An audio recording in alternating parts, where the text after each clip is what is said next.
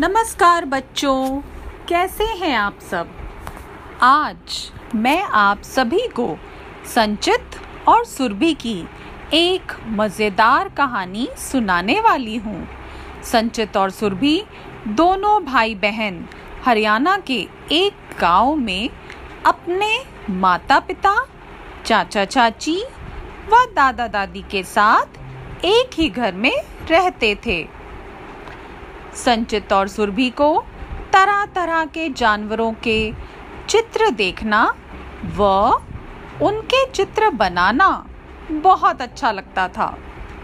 उन्होंने दिल्ली के चिड़ियाघर के बारे में बहुत कुछ सुना था, मगर देखा कभी नहीं था। एक दिन उन दोनों ने अपने दादा दादी को दिल्ली के चिड़ियाघर की सैर करवाने के लिए कहा। संचित बोला, दादाजी, क्या हम सब अक्टूबर की छुट्टियों में चिड़ियाघर घूमने जा सकते हैं? सुरभि भी बोली हाँ हाँ दादाजी, हमें चिड़ियाघर की सैर करनी है और खूब सारे जानवर देखने हैं। दादाजी, बच्चों की, जानवरों के प्रति रुचि देखकर उन्हें चिड़ियाघर की सैर के लिए मना नहीं कर पाए। उन्होंने झट से सुरभि संचत के पिताजी को दिल्ली की यात्रा के लिए तैयारी करने को कहा। दोनों ही बच्चे बहुत खुश हुए। संचित की माताजी ने सुझाव दिया, क्यों ना बच्चे दिल्ली में अपने नाना नानी से भी मिलाएँ? सुरभि ने कहा क्या वो भी हम सबके साथ चिड़ियाघर की सैर पर चलेंगे? सुरभि के पिताजी ने कहा हाँ हाँ वे भी हम सबके साथ चलेंगे। दोनों बच्चे साथ में बोले, अरे वाह, फिर तो बहुत मज़ा आएगा। तभी उनकी दिल्ली की यात्रा तय हो गई। संचित सुरभि अपने परिवार के सभी सदस्यों के साथ गाड़ी से दिल्ली आ गए। एक दिन अपने नाना नानी के घर रुककर अगले ही दिन सभी ने चिड़ियाघर जाने का तय किया। संचित सुरभि, अपने दादाजी दादी जी नानी जी नाना जी माता जी पिताजी मौसी जी मौसा जी चाचा जी चाची जी व अपने अन्य भाई व बहनों के साथ चिड़ियाघर जाने के लिए तैयार हो गए। वे सभी बहुत खुश थे। और खुश क्यों ना हो, आज वो चिड़ियाघर जो घूमने जा रहे थे। संचित और सुरभि गाड़ी से उतरकर देखते हैं कि बहुत से लोग चिड़ियाघर के अंदर घूम रहे थे।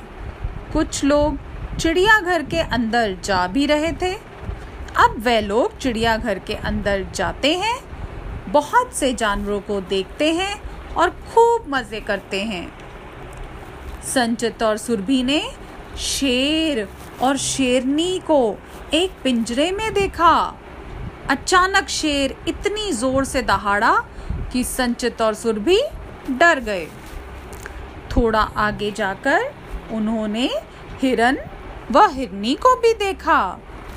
सुरभि के मामा जी ने उन्हें हाथी और हथिनी भी दिखाए।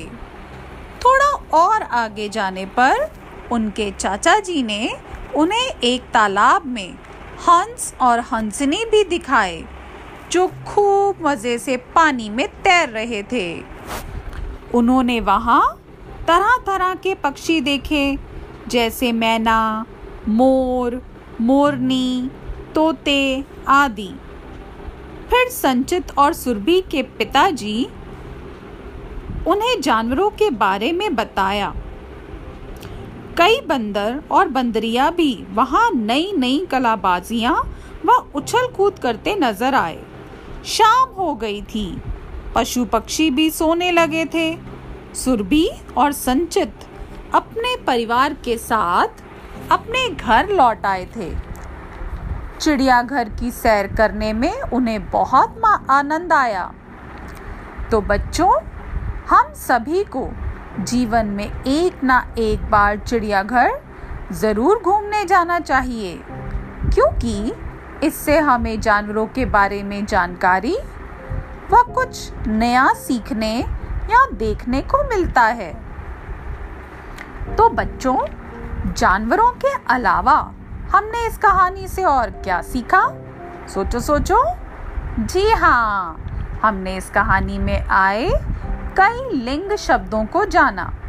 शब्द के जिस रूप से उसके पुरुष या जाति के होने का पता चलता है, उसे लिंग कहते हैं। लिंग दो प्रकार के होते हैं।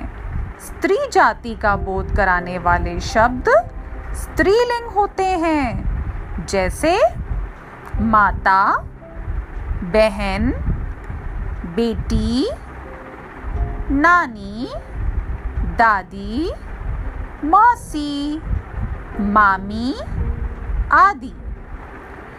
पुरुष जाति का बोध कराने वाले शब्द पुलिंग होते हैं, जैसे कि पिताजी, भाई, बेटा, नाना, दादा मौसा, मामा आदि। लिंग शब्दों का प्रयोग न केवल इंसानों के लिए होता है, बल्कि यह जानवरों में भिन्नता के लिए भी होता है। जैसे कि हंस, हंसिनी, हाथी, हथिनी, बैल, गाय, शेर, शेरनी, हिरन हिरनी ऊँट, ऊंटनी, मोर, मोरनी, घोड़ा, घोड़ी आदि। तो बच्चों, आपने जो भी स्त्रीलिंग व पुलिंग से संबंधित शब्द इस कहानी में सुने हैं, उनकी सूची ज़रूर बनाइएगा। और और भी लिंग से संबंधित नए शब्द ढूँढने की कोशिश ज़रूर करिएगा। सदा खुश रहो बच्चों। हमेशा मुस्कुराते रहो।